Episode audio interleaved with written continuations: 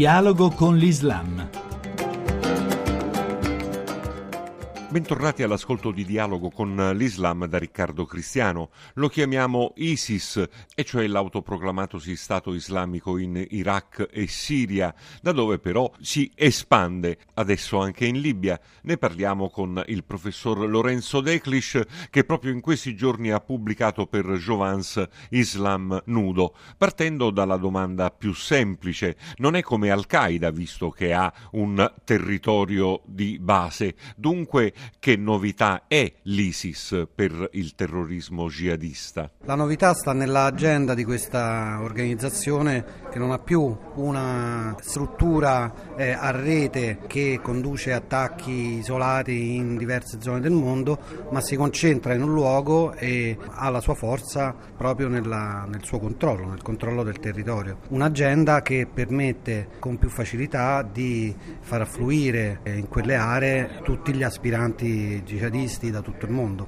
L'Iraq è stato ricettacolo di jihadisti subito dopo l'invasione americana nel 2003. Si può essere consolidata lì quella conoscenza reciproca che oggi poi si trasforma in una adesione all'ISIS, allo Stato islamico basato in Iraq? Sì, una delle cose che vengono dette molto raramente è che durante quel periodo eh, molti jihadisti libici sono andati a combattere in Iraq e, probabilmente una parte di quelli, tornando indietro e avendo maturato lì in Iraq eh, sia la capacità di combattimento che i contatti, abbia adesso aderito al destino segnato insomma, con la nascita dello Stato islamico. C'erano dei regimi però che avrebbero potuto impedire o facilitare questo afflusso, penso al regime libico, penso al regime siriano, territorio di transito verso l'Iraq. Ecco, questi regimi hanno facilitato quell'afflusso o lo hanno ostacolato? Beh sì, la loro condotta è sempre stata ambigua da una parte e opportunistica dall'altra. In Siria è ben conosciuto appunto il percorso che facevano i jihadisti che arrivavano e così come in Libia sappiamo che Gheddafi in una forma o in un'altra aveva un controllo abbastanza stretto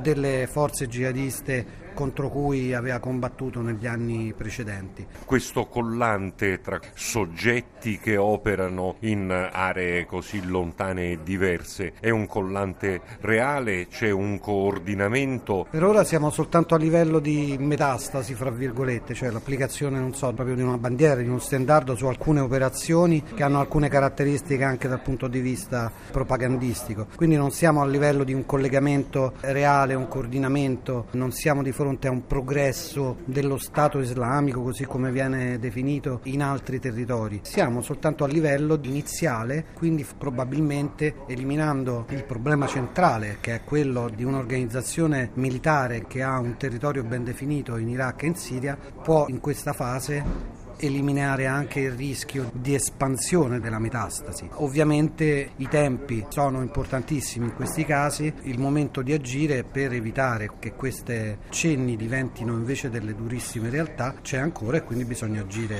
al più presto. Si può parlare di consenso o di gruppi che riescono ad espandersi proprio grazie al terrore che usano? Ma il consenso lo possiamo registrare prima di tutto nella rete del jihadismo globale, che è una rete fatta molto più di internet sul territorio.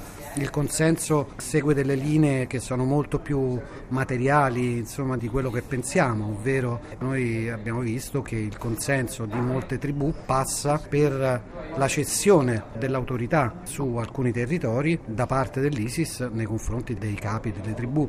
In eh, paesi come appunto la Libia non si può parlare di consenso, si parla più che altro di operazione anche di eh, mi si consenta di dirlo, di, di marketing eh, jihadista proprio per acquisire visibilità sui media internazionali. Per quanto riguarda il consenso dobbiamo invece fare un'analisi molto più profonda nella storia degli ultimi 30 anni.